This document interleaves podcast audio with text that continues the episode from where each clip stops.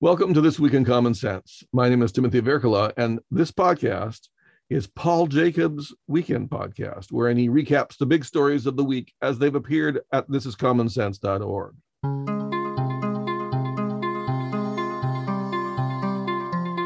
Thisiscommonsense.org is where Paul has been writing since 1999.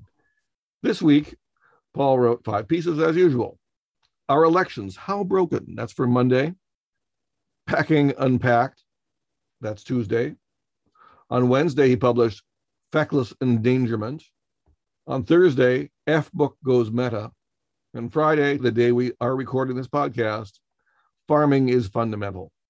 So, what does Paul want to talk about? I want to start with a quote. I want to bookend with quotes. And when you say quotes, you're talking about the pieces we put up as thoughts for the day. Thought of the day. Yes, sir. The first one is by John Adams, and he says there is danger from all men. Pretty categorical.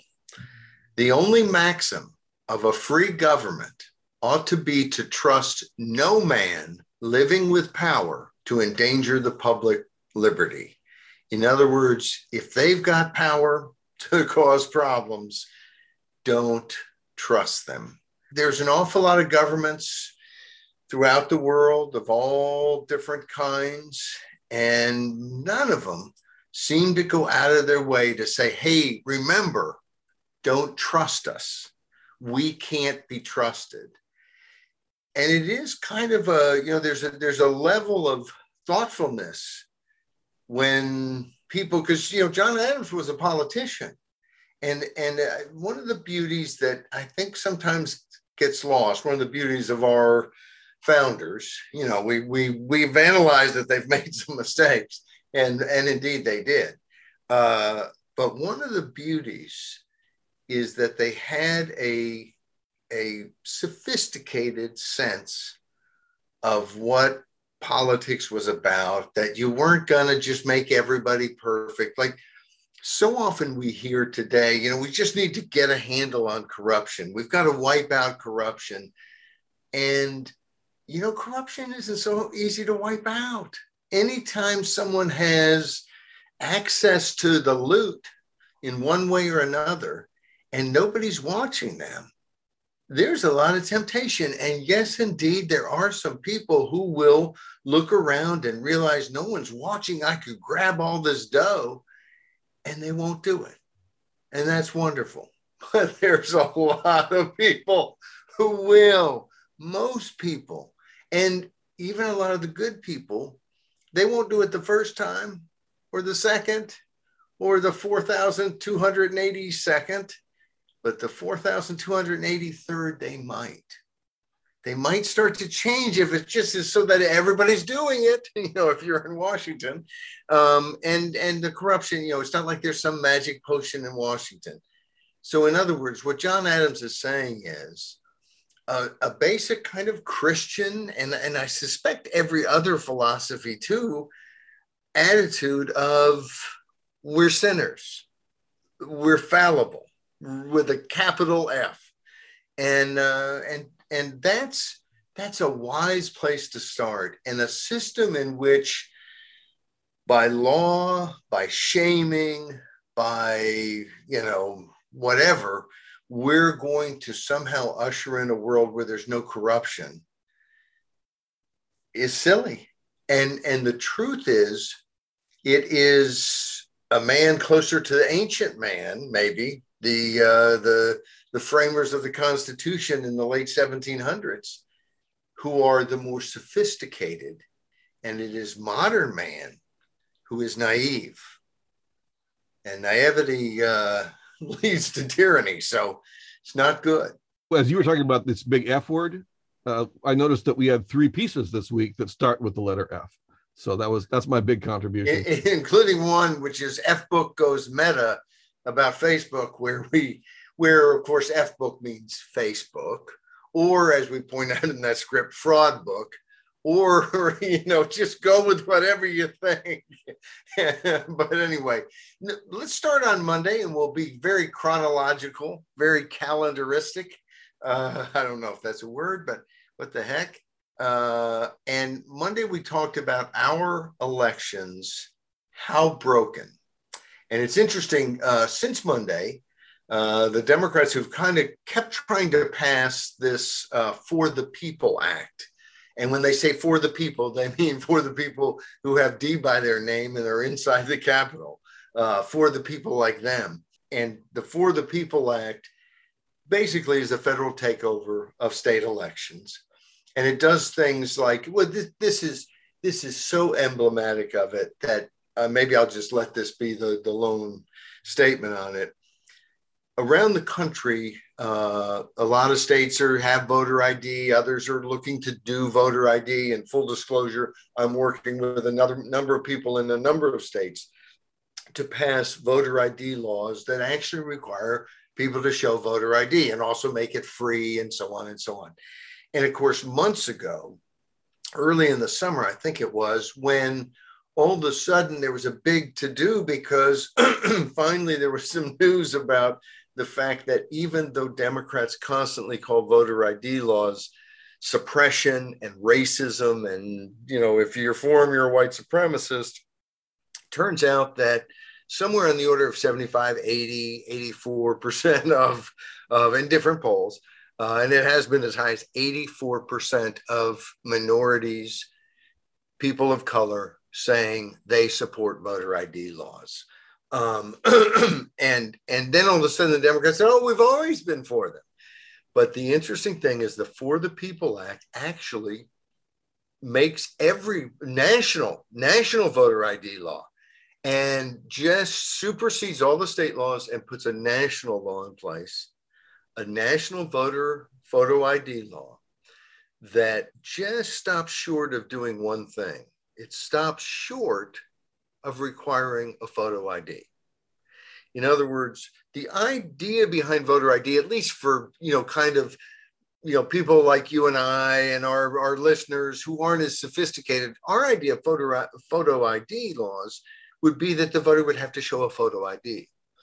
And of course, under the federal law, they would, but if they can't, well, then they can sign something. They can, you know, they can do you know they can show a, a rent payment or a, and, and so in essence it's billed as photo voter photo id when it preempts that requirement to make it to where no state could actually require you to show a photo id this is washington. I mean this is this is it's one thing to this isn't even a lie. It's like it's beyond lying. This is like meta lying or uh, Uber lying or something. And uh, so that's the sort of thing they do. But this this piece on on Monday, and I encourage people to go to thisiscommonsense.org. Our elections, how broken. But John Fund, who's uh, who's a buddy of mine, I haven't talked to him in a, in a couple of years with this pandemic, but uh, uh, was a big uh, writer about term limits. He was at the Wall Street Journal, which has been a very supportive on term limits. Of course, he wrote a book called Cleaning House uh, with James Coyne, who was a former congressman. And uh, so Fund, John Fund is, has written about all kinds of issues. And, and uh, I think he's a tremendous writer who I happen to agree with politically, you know, kind of all down the line. Uh, super guy.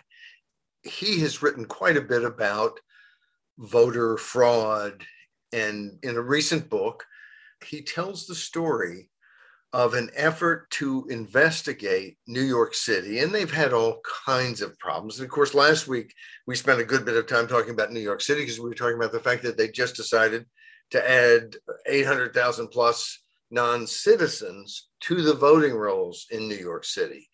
And uh, so, but Fund points out that they, they had these investigators who basically went in to see if they could register to vote and vote, even though they were giving completely phony uh, names and information and everything else, and and and basically going to vote for people who were dead, who were incarcerated, who had moved out of the state, that sort of thing. And in every single case, but one, they were successful in the one case that they weren't successful, they were impersonating a person who was in jail.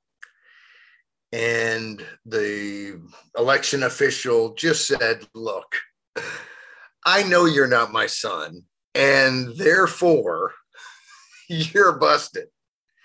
That's the one case where it didn't work was the completely unbelievable coincidence that the person they were impersonating who would happen to be uh, incarcerated was the son of the election official that they attempted to impersonate uh, that son in front of. Anyway whatever. Uh, hopefully i got all those words just kind of push them together there and, and make sense of them but uh, the so what would you think would happen? You would think people go look maybe you know we're not uh, no one's alleging that elections have been completely changed and that there have been zillions of votes and everything but clearly we've got a very permeable barrier against fraud here and we need to you know shore some things up.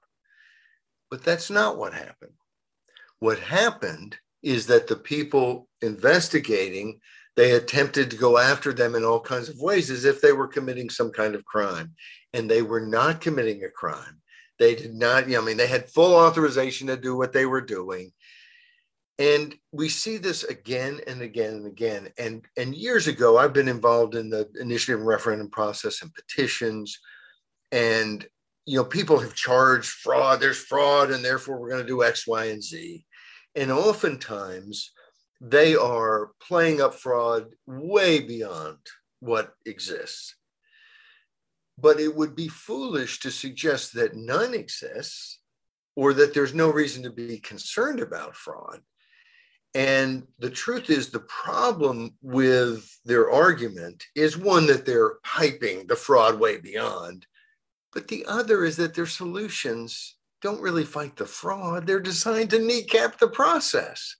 And so it's not that we argue, oh, there's never any fraud. So why should we even care? What we argue is what you're trying to do is not help fight fraud. You're trying to destroy the process. And of course, the fraud, uh, both the fact that there's none, oh, it's no problem, you know, these are not the drones you're looking for. That's the Democrats' line. And of course, Republicans, I don't suggest that you go and just, hey, oh, if the Republicans said it, we can trust that no reason to, you know, no reason to double check the fine print.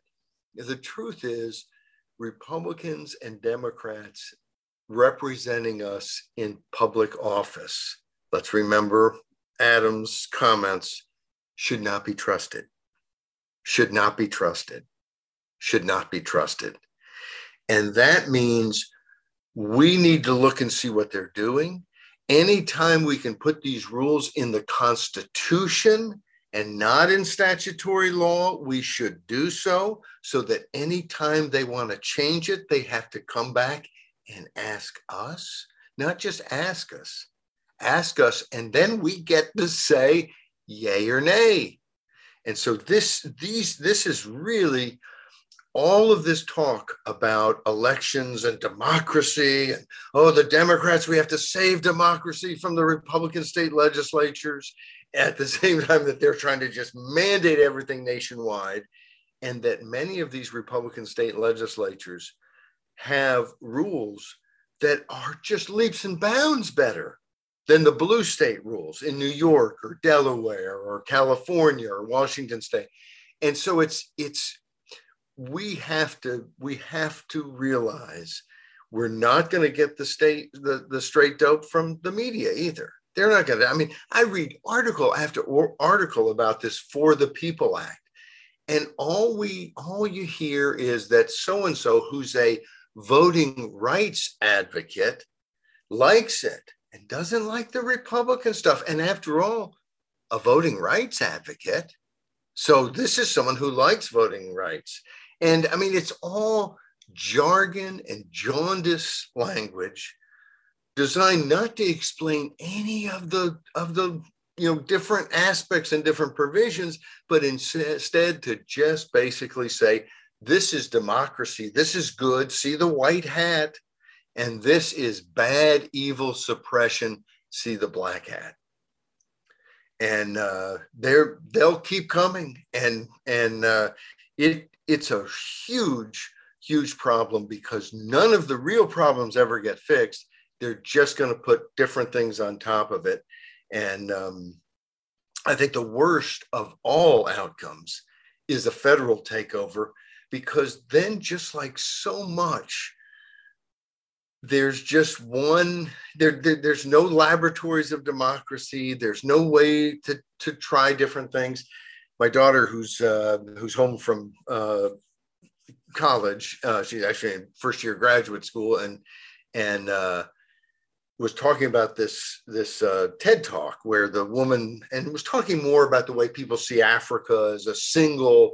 Uh, her her argument was the idea of a single story when you see something a, a country a people as a single story like they're all this you know this is the story that defines them that's not a good thing and and yet that's what we're getting in the arguing behind this and no, no analysis no debate back and forth but that the for the people act or the john lewis act uh, which of course John Lewis is deceased, and this act is much different than the act that he actually supported when he was alive.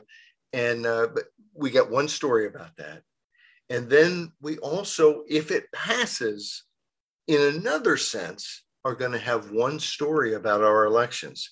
So if they fail, they fail everywhere at the same time. And if someone has a better idea, you're not going to see it implemented and be able to judge it against other states because, of course, they're all going to be the same and they're all going to be dictated from Washington, D.C. So there's a lot going on on this whole issue. And frankly, the media tells us almost nothing about it, almost nothing.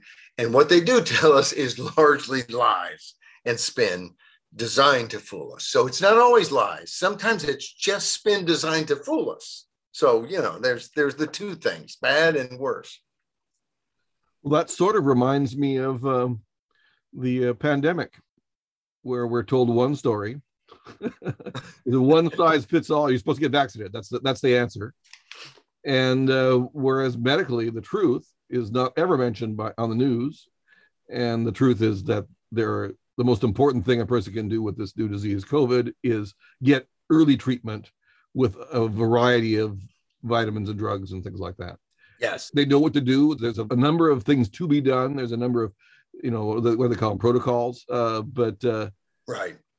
All the government really wants to tell us is to get vaccinated. That's the only interesting thing that the government says. Yes. Yes. So it's just a, it's, you know, that's the thing about politicians in Washington D.C. is they seem to want to have everything solved by Washington D.C. Why I don't know because it, it so rarely works.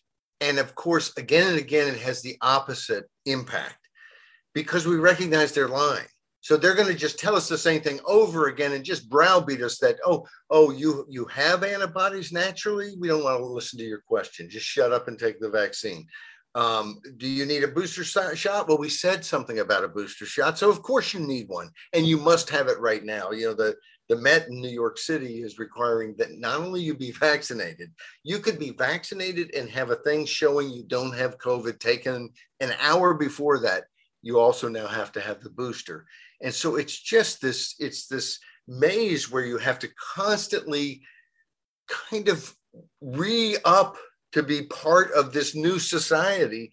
It's it really has gotten to be insane. And it's also pretty clear that they continue to talk about these vaccines as if they're miracles and i'm not i'm not dumping on them look we'll find out exactly what how much they work or how much they don't work i don't have a vaccine that works so it's not like i'm going hey i got you beat medical science it's just that if you put it out there as if everyone got vaccinated, it would all be solved. And the whole problem are people who don't get vaccinated or who didn't get boosted or who didn't get boosted six times today. You're full of it because we know that if everyone gets vaccinated, it's still there's it's still going on. People are still getting it who are vaccinated. And and of course, again, the, I'm not making an argument that hey, here's all the science and I know exactly what's what I'm making the argument that we're being lied to again. We're being lied to again. We get lied to about everything. It, it seems that it's important that they lie to us about virtually everything. But back to your theme of uh, just a centralized one solution and politicians are all behind it or one group of politicians all behind it. Uh, that's is that a theme? That was a theme i think. You're a tuesday piece the theme is don't trust politicians. And and tuesdays you're right is right up this alley. You know and we've talked about this quite a bit tim and it's pretty obvious where the public is. If democrats thought it was popular this is packing unpacked and basically, we just are commenting on the fact that the, this commission that Biden set up to look at court packing, which is just adding judges, there's nothing that stops the Congress from adding 10 new Supreme Court justices and having Biden uh, appoint them all and put them on the court right now. And this 6 3 Republican majority would all of a sudden be a 13 to 6 Democratic majority there's nothing politically that stops that if Democrats go that route. What stops that is the fact that the American public would just be aghast at the idea that this court that's always been independent has just been completely hijacked by those who are in power. Look, there's all kinds of things, and we can we can argue what was right or what was wrong. Nothing, nothing stops Nothing stopped the Republicans from not putting somebody on the court, Merrick Garland, who Obama uh, nominated. And I'm glad they didn't put him on the court. But I would have brought him up and voted him down. I would not have blocked him in that way. I just don't think it's the right way to do it. Again, it's not, you know, this isn't a crime against humanity. But what it shows is that our system isn't established as solidly as it should be. And shouldn't Congress say, hey, come on, we want a system that works for everybody? It's not, we don't want a system where the first person to cheat gets a huge advantage. The first person to get rid of the filibuster can then just pass everything with, when it's a 50 50 Congress, can pass things that no Congress, a 5941 Congress, was never able to pass before. And I'm, when I say Congress, I'm talking about Senate here. And, and look, I, I kind of like the filibuster, but I'd be okay with not having it too. I can argue both ways. I can see advantages here or there. Um, I tend to prefer it, but I want it to be part of the Constitution. I don't want it to be a political weapon that one party can use against the other. And frankly, it doesn't matter which party. I mean, you know, whatever particular issue, if it's your party, you might like what's going to happen on that issue. We all have to recognize that it's, you know, you're just watching our system of checks and balances fade away. And so that's more important. It's the same sort of thing that, you know, in some states, uh, uh, I, I was really glad when Republican legislatures had the wherewithal to say, no, we're not going to expand Medicaid. Uh, the federal government wants us to spend a bunch of money, and then there's no guarantee down the road that they're going to pay everything. And we're not creating, you know, this great big bigger welfare state. Well in initiative states you know the folks who wanted that got wise after a while and they got some money together and uh, they put those on the ballot and they passed them people you know there, was enough votes to say hey yes send me the the free money. And um and so that happened.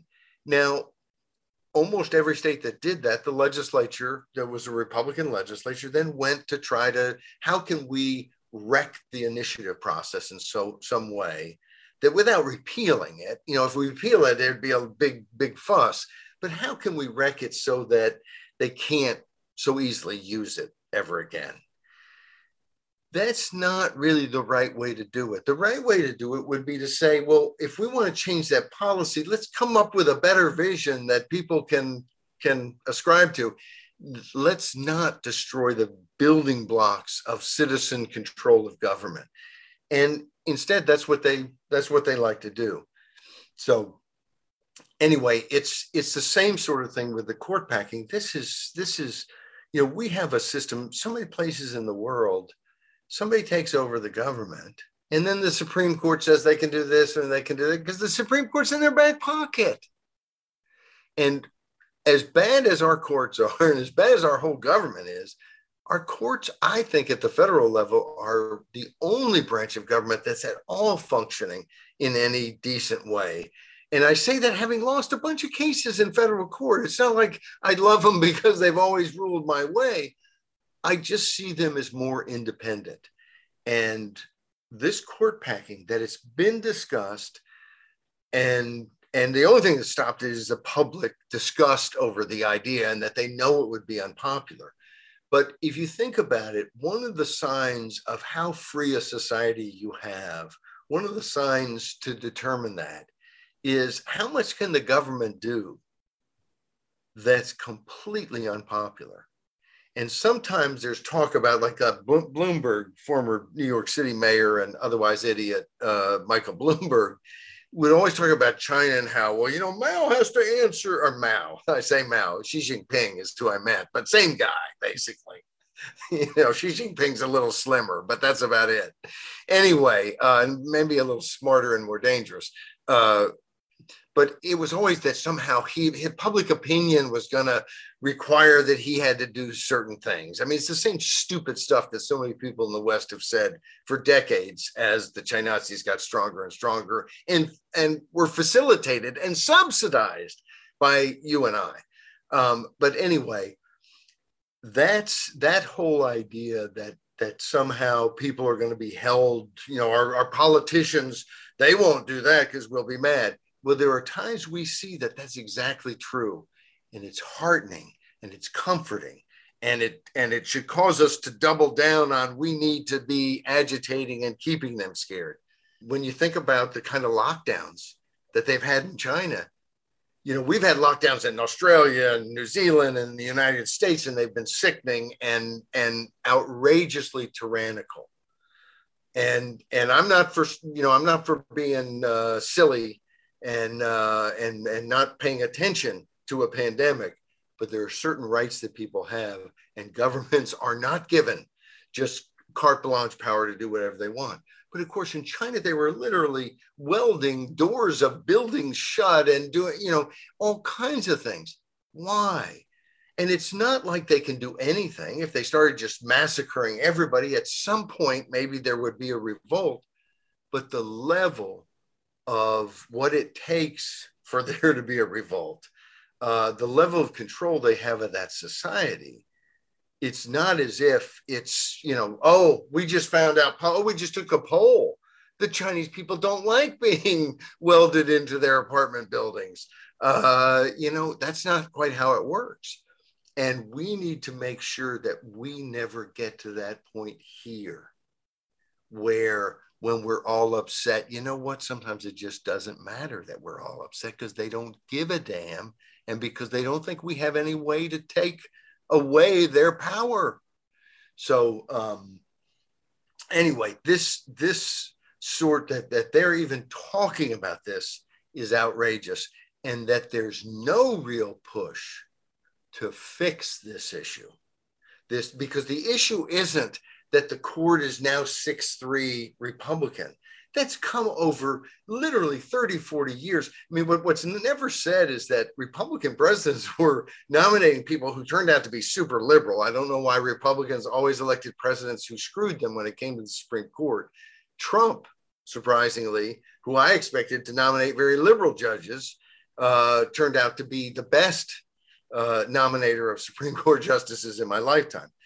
But this has happened over time, and it's part of the fiber of our independent judiciary that doesn't get yanked around for pol- politics every time there's an election. And I'm I am for term limits, uh, and we've written quite a bit. If you go to this is commonsense.org, uh, this is packing. Uh, what what is it? Uh, packing, packing unpacked. Uh, but we've written quite a bit. If if you put Supreme Court term limits in, uh, about this issue. I love lifetime tenure. I'm a big term limits guy, but for the federal judiciary and frankly at the state level, I think they ought to be looking at more of that type of system because it's work to create independent judiciary. Uh, at the Supreme Court, though, I think there's just too much power there, and there needs to be a term limit 12 years, 16 years, 18. Uh, that's the sort of, of limit that I think you want there because I don't think you want people wielding that kind of power for very long. Um, and I think it would also make sense to do it on a rotation basis. So you don't have have two Supreme Court justices, you know, or, or three Supreme Court justices, uh, you know, killed somehow in the same month, and now some president has a third of the court that he's nominating. That you would, on a regular basis, instead of allowing the vagaries of death and life and death to determine it, that you'd every because you have set terms, you'd have a rotation where each president would probably nominate two or one or whatever. That would require also having uh, appointments for temporary to fill in because if somebody did die, then you wouldn't want to upset the uh, the uh, the rotation. You would have to have temporary positions, so you'd have somebody in that can't be reappointed. Yes, that, that is probably the way, exactly the way you would do it, and that would be a you know that would be a fly in the ointment on how you how you do that. But you know, we're, not going to get rid of death, unfortunately, or although, you know, it'd be good to legislate on it. Uh, but, uh, but I'm kidding. Uh, I'm sure they would if they thought they could, and then blame somebody for it not working out. Well, um, the opposite party, who would all be ascribed to the opposite party of that year. They, they hadn't funded it strongly enough. Wednesday, we took on the Olympics, and there, there, there's something that's going on. People, a lot of times, they think of sports and they don't think of business. And sports is a big business. There's millions of dollars being made. And even in amateur, so it used to be amateur, and now it's still largely sort of almost amateur Olympic competition. I'm not sure that it's amateur at all, but anyway, it's more of a, you know, good feelings in sports, and we're doing all kinds of different things. Well, in the last month or so, uh, when Peng Shuai, uh, and I don't think it is it. Uh, I, I, think I probably butchered the last name, but the the uh, Chinese uh, tennis player, and it's actually her first name, but the Chinese tennis player who alleged that a former vice minister, pretty high up uh, communist in the Chinese Communist Party, had sexually assaulted her and harassed her for years, and so on and so on. She got scrubbed from the uh, my voice is changing. Anyway she got scrubbed from the uh, uh, internet very quickly in china. There was a lot of concern. The women's tennis association we've written about this uh, uh, women's tennis association to its credit came out and said look we are going to pull stuff from china if you can't guarantee uh, this tennis player's safety we're not going to send other tennis players there if if they if we you know can't be confident that they're going to be safe. And, uh, and then the IOC, the International Olympic Committee, held a video call with her, and there were some other photos and so on. And, you know, and they said basically that we're doing the quiet diplomacy while the WTA is doing the, the louder diplomacy. Now, the IOC is basically bought and paid for by the Chinese Communist Party. And so they weren't doing any quiet diplomacy. Um, that's called betrayal. Uh, that's called collusion. Uh, and the IOC is basically a pretty evil organization that cares about making money. And other than that, kind of leans toward dictators over regular people, especially athletes who dictators might want to stomp on. And uh, and so Mr. Biden, our, our commentary, uh, which is feckless endangerment, uh, Biden has decided there's going to be a diplomatic boycott of the Olympic Games. And um, you know, I, I don't, you know, I don't know all the rules for how the Olympics gets done and who gets to decide. And I, I understand that the U.S. government can say, nope, no athletes can go and so on. And, and I'm not sure that really the government should have the power to say somehow you can't go to an athletic competition you want to go. But of course, maybe you couldn't represent the United States of America there. Um, but at the end of this piece, I basically asked people to do the right thing and to tell the world why. And I, and I don't mean just governments to do the right thing, but for athletes to make a statement and a sacrifice of not going and maybe getting whatever fame or glory you might get because you don't want to go and help people who are basically doing, you know, we talk about China as a, they're engaged in a genocide against the Uyghurs. They're also engaged in what is now a largely successful genocide against Falun Gong, the, the spiritual movement that they just stomped on and murdered and are now still selling body parts of. Um, and you can go to, you know, uh, this is com- uh, this is commonsense.org and and uh, Google all that and and the the uh, commentaries are there with links to the to the evidence. Uh, and of course, there's the continuing thing on Tibet, and I'm sure uh, Tim, you'll put up the the uh, uh, I think incredibly powerful graphic that uh, Jim Gill put together. hard to watch. when I posted this on my, you know, it, it's striking. Um, when I posted this on my personal Facebook page, it was processing. I tried to uh, post it and it's, it just was processing. And they did not, it still isn't up. It's still processing. And they, they have a little note on it that says, uh, this usually happens when someone uh, deletes it. I didn't delete it or put it to a different uh, group. I had it public the whole time. I think they saw the picture and they thought this is too political or something. And it had words with it. So then I posted just the picture, no words with it. And that got through. And then when that got through, I went to that and put the words with it. Um, but w- what's interesting about that to me is we have this major communications device in our country now and in much of the world not in China because of course they censor it, but uh, but in much of the world, and it makes it very difficult to talk about what tyrannies do, and about uh, governments, and about medicine, and about it makes it tough to talk about all those things. If you want to put a picture of your cat or your dog or your kid or your mother or your grandmother or whoever then you can do that. If you want to say everything's rosy and sweet and I love my Fuhrer, then you can say that. But if you want to say, wait a second, there's been a mistake here. Um, what our government's telling us is a lie.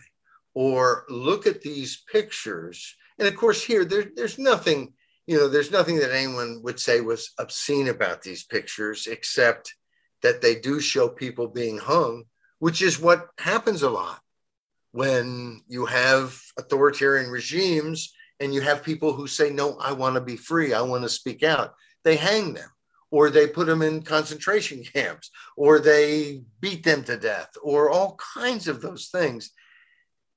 And if we don't get to talk about it, that's a problem. That's a big problem. And so this is a this is a post that you know, it's not as if anyone's going to go, well, did you hear about uh, some guy in Virginia named Paul Jacob? His post was delayed and, and he had to go. It's not the biggest deal in the world, is it? No, not really.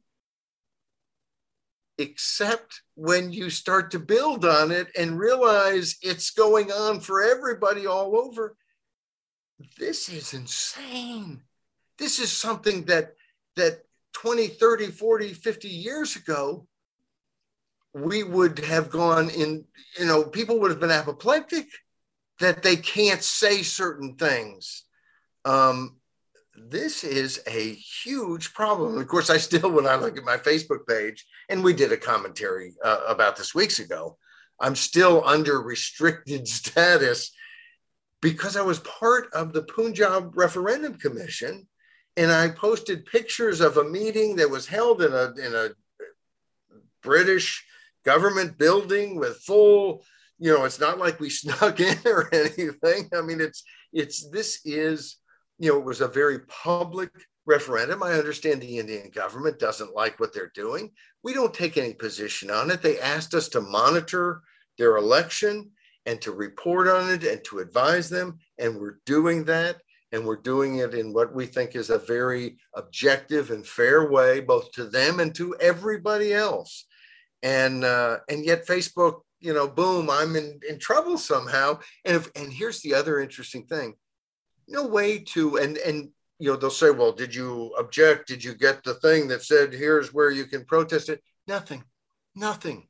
And I've talked to a lot of other people who it's you know you're in this in this cyber you know isolation there's no way that i have sent several messages to facebook but all of them attempting to contact them not with them contacting me and of course i was restricted in the sense that they say i can't go live well i don't think i've ever gone live um, you know we record stuff we do different things but i haven't gone live on facebook and and have no plans to and the other thing is that I can't advertise personally. Well, you know, I do have groups that have advertised on Facebook and other places, although I'm less inclined to. Uh, but but but I've never advertised personally. So it's not that, gee, this is crushing me. They're they're devastating me in some way. It's a little button that it even says on it, only you can see this. Only you know that Big Brother is waiting to choke you and silence you this is not the way Americans are supposed to live. And it's not the way anybody's supposed to live. Now, on Common Sense with Paul Jacob Facebook page, which uh, I put it up, and it's there, had no problem, but there's no likes. There's only 41 people reached and one engagement. And it's down and admits that the distribution score is 8.5 times lower than usual.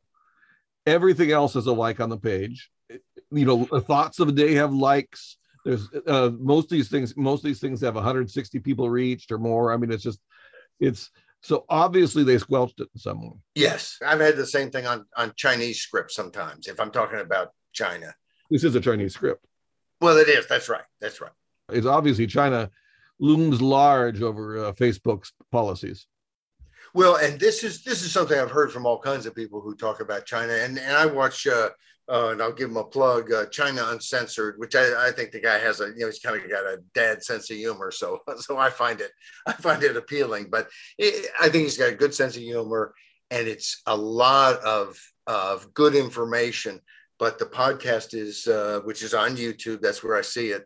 Is called China Uncensored, and they're constantly talking about you know uh, you know, where we get hit with all kinds of problems, and they all of a sudden we have a video and it doesn't go anywhere, and and uh, and that's not the only one that that I've I've heard that same complaint on. So um, this, you know, it, it's scary to kind of be in this type of situation, and of course, it, you also have the places like uh, where was it in in uh, was it uh, oh I'm, I'm Kashmir, Kashmir, uh, the region in in uh, India where they basically shut down the internet for I think almost two months.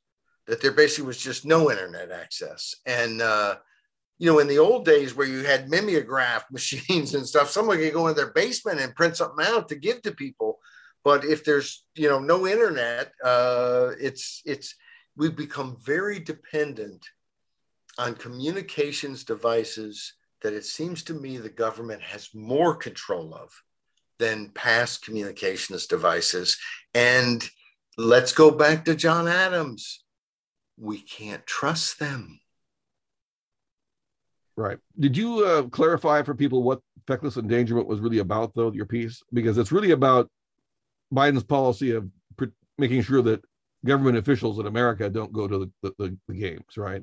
Yes, and and, and, and they, idea. I mean, it's it's like no one cares, right? That it's these right, right. important. It's. I mean, this could have been a funnier piece, I guess, if we just played up the silliness of it. But, but well, we did we did make fun of them a, a little bit here and there. That uh, you know, it's it's uh, you know what it, it's uh, it's the kind of thing where did did they really think that people were going to be so upset that somehow diplomats weren't there? I mean, it's the athletes they're watching, and so. Uh, it's it's it's a it's a way to say the words to get the photo op to get the Uh, boycott word out there. You mean to, to sound like you're standing up? for- Yes, yes. Yeah, okay. And and frankly, I did a uh, I did a piece not long ago, uh, and I can't remember exactly what the name of it was, but if you it was on Taiwan, and and it was after uh, Biden had said some things about. Uh, you know, we're going to defend Taiwan. We've made that commitment, and they, then they kind of walk that back because we have a strategic ambiguity. We somehow don't want to say. I made the point that not only I think we should say, and my view is we need to hold the line in Southeast Asia, and and that that, that the democracies of the world ought to recognize World War III is upon us if we show weakness to the Chinazis in the same way that the rest of Europe showed weakness to Hitler in the 1930s. And uh, and so you know I, I think it's a it's a big problem. But when I when I wrote that script, one of the things I pointed out too was it's it's not about what our diplomats say. we can't stop China because our diplomats gave a really good speech. We have to actually physically defend ourselves, defend Japan, defend South Korea, defend Australia, defend Taiwan. And someone from Taiwan, a friend of mine, sent something saying, you know, I'm glad you you went that extra step to point out we actually have to do that because you know the Chinese are not they're not stupid. They're very smart. They're very capable. This is not um, you know this is I think we've we've run around the world as the world's policeman for a long time. Uh, you know, fighting people like Grenada and uh, and Iraq, for that matter, Afghanistan. Um, we need to stop policing every hamlet and village and start defending ourselves. And it seems to me that the best way to do that is in an alliance with other democracies. Those are already out there. So it's not like I'm suggesting we invent something new. I'm just suggesting that we concentrate on those alliances that actually keep millions of people free and that we stop running around to do stupid things in places where there's nobody free to begin with. In other words, one of the reasons, not, not that I would choose Joe Biden or the current Joint Chiefs maybe to do uh, my withdrawal from Afghanistan, but one of the reasons that I wanted to be out of Afghanistan is we're not really producing. I mean, this is not somewhere where we're restoring freedom from people who've had it taken away. It's it's not a free society. We couldn't make it into a free society. Uh, we had we had cause to go there to stop them from helping people who killed our people. But beyond that, it didn't make a lot of sense. And when you think about alliances, alliances should help us because we're all working together. And I think the the most frightening thing to China that's happened in the last year or so is the alliances that have sprung up. Uh, and Japan, you know, Japan, uh, uh, what was it, maybe six, eight months ago, basically said uh, they view the defense of Taiwan, that they will help the United States in defending Taiwan, and that they view that any attack on Taiwan as an existential threat. And the response from China was, we will nuke you. We will attack you with nuclear weapons. We do make an exception and would strike first with nuclear weapons against Japan and repeatedly hit Japan with nuclear weapons. So it's it's I mean I, I look at this happening and I read so many different stories about this sort of thing and it's always in this very highbrow diplomatic type language. There is a country with 1.4 billion people and nuclear weapons that is threatening to nuke people if they get in the way of them attacking, murdering, and taking over and subjugating and enslaving 24 million free people right now in Taiwan. Um, who wants to take over the entire South China Sea. I mean, we should have called it something else because they think the whole darn thing is theirs. And that's not how things work internationally. And we really have a choice. And, and again, I'm I don't make this choice for every American, but it seems like we ought to wake up to the fact that we have to make the choice some way, or someone's going to make it for us.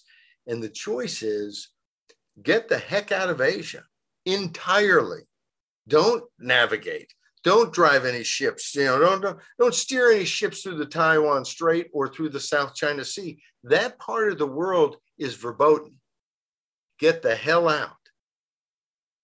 Or get ready to defend against Chinese aggression. And and look, I think that if we're ready to defend against Chinese aggression, we may be able to stop it. To me, I want to see us be strong because I think that's the best best path to avoid World War III. But it, it is, I think, just awfully scary uh, where we have gotten. And most of this of the kind of tipping point fright in my mind is China having lots of reasons to think we're not fully serious. We're not fully prepared. We're asleep at the switch. It's kind of interesting that Facebook came an issue uh, in this discussing the last piece, uh, the Wednesday piece, when Facebook is the star of the show for um, the Thursday piece. F book goes meta. Yes, Yes, and and we had a little bit of, of fun with the uh, the word meta, but this is all coming from uh, John Stossel.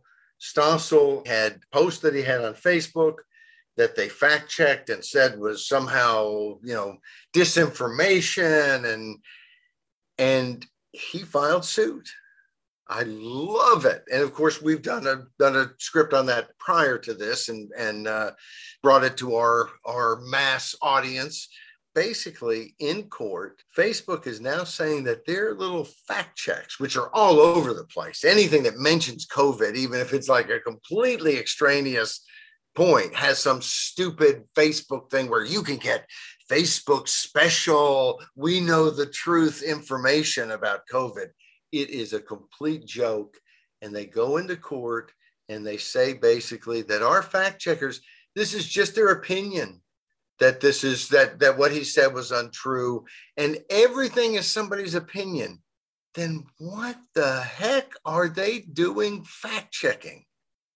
How do you basically do a fact check and then say oh it's all opinion. It's got nothing to do with what's true or not true this is I I, I need to uh, track down this ad that I've seen a couple of times uh, from Facebook where it has some I don't know if it's an actor or a real you know live human being is probably a robot but but it, it sounds like a real human being who works for for Facebook and works on figuring out whether they should you know censor or not.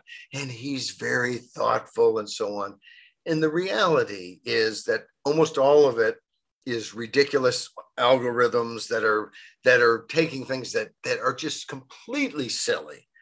Uh, and because of one phrase or one you know shade in some picture are are causing a lot of problems. They don't have a lot of people doing it. And there's zero thoughtfulness. And so it's just it it's so obnoxious that um, you know censorship is bad if it's really well done. But this is joke censorship with one little aspect that's not funny, and that is that it is clearly aimed politically. This is not the Keystone cops just throwing, you know, shade over this post or that post. This is clearly a political agenda, and Zuckerberg has a political agenda, and and a lot of you know Twitter. It's not hard to see where Twitter's trying to take people. Um, and so it, it's uh, this makes things much more difficult when you think about the fact that we, you know, we've always had to speak through the media when we're going to a mass audience, and uh, and that puts certain restraints on what can be communicated. That's why it's so important when you know social media got started and now we see the we see the handcuffs on that as well the third F title in a row for this week was Farming is Fundamental, and that's for today, Friday. Yes, and this is uh, this is about another uh, another uh, some more Fs. It's about a friend, a representative Faulkingham, Billy Bob Faulkingham, uh, Republican in Maine, who's done stuff on citizen voting. Uh, has has a voter ID measure that he uh, pushed. Democrats blocked in Maine, but uh, uh, good measure, and uh, and was the author and and pushed this uh, right to, to food amendment that passed last November in Maine. And I encourage you to come read the language. I think it's it's excellent language actually in terms of stating the right to be able to plant seeds and grow food and do things, and clearly putting it within restraints that uh, in in ways that are respectful and and follow laws regarding uh, private property and the environment and natural resources and so on. Uh, but what's so interesting to me is this is a useful amendment. I'm so glad that he pushed this and put it in the Constitution. And on the other hand, it's kind of depressing that we that we feel the need and i think it's a correct it's a, a kind of a correct analysis of where we are politically that we need to put things in the constitution that say yes we have a right to grow food. Yes we have a right to you know have livestock. Yes we have a right to do this. Um, and the reason is because the regulatory state has so much power that if we don't restate those rights, I think we're looking at a situation in which courts are thinking, well, you know, there's you know, there's a, a compelling state interest to make everything clean and healthy and wonderful. And even though these regulations never achieve any of that, somebody once said they might, so that's good enough. And so they have all kinds of power, and there's no rights really being trampled on. So, so in our little cost benefit analysis, all we're weighing is the government's desire to tell us what to do because they know best. And this is a big pushback against that. And I think we're going to see these sorts of things happen in other places. And when you think about it, what do we, you know, well, when would the government ever stop anybody from doing anything? Well, I know most of the people listening uh, are not thinking that because they know there's all kinds of cases. But think about things like raw milk that has been a big deal that we bring up in this in this script where you know all kinds of things that people want to do. They want to buy raw milk. Someone wants to sell it to them. You know if raw milk were so bad for you and killed everybody we wouldn't be here because for hundreds of years that's how that's how it kind of worked so it's it's it's these sorts of common sense things that we now have to put into law. And and you know we can bemoan it but let's not spend too much time bemoaning it. Let's put it into law. And so i i salute uh, representative billy bob faulkingham in maine for doing it. And it it leads me to another quote we had this week another thought of the day. This one from george washington and I really liked it. And the more I think about it, the more I like it. Liberty, when it begins to take root, is a plant of rapid growth. That's what the father of our country said. And I think he's right. Um, you know, it's, it's, uh, on the one hand, if you, if you use these as bookends, which is kind of what I've done here, oh, I've, I've got it all figured out.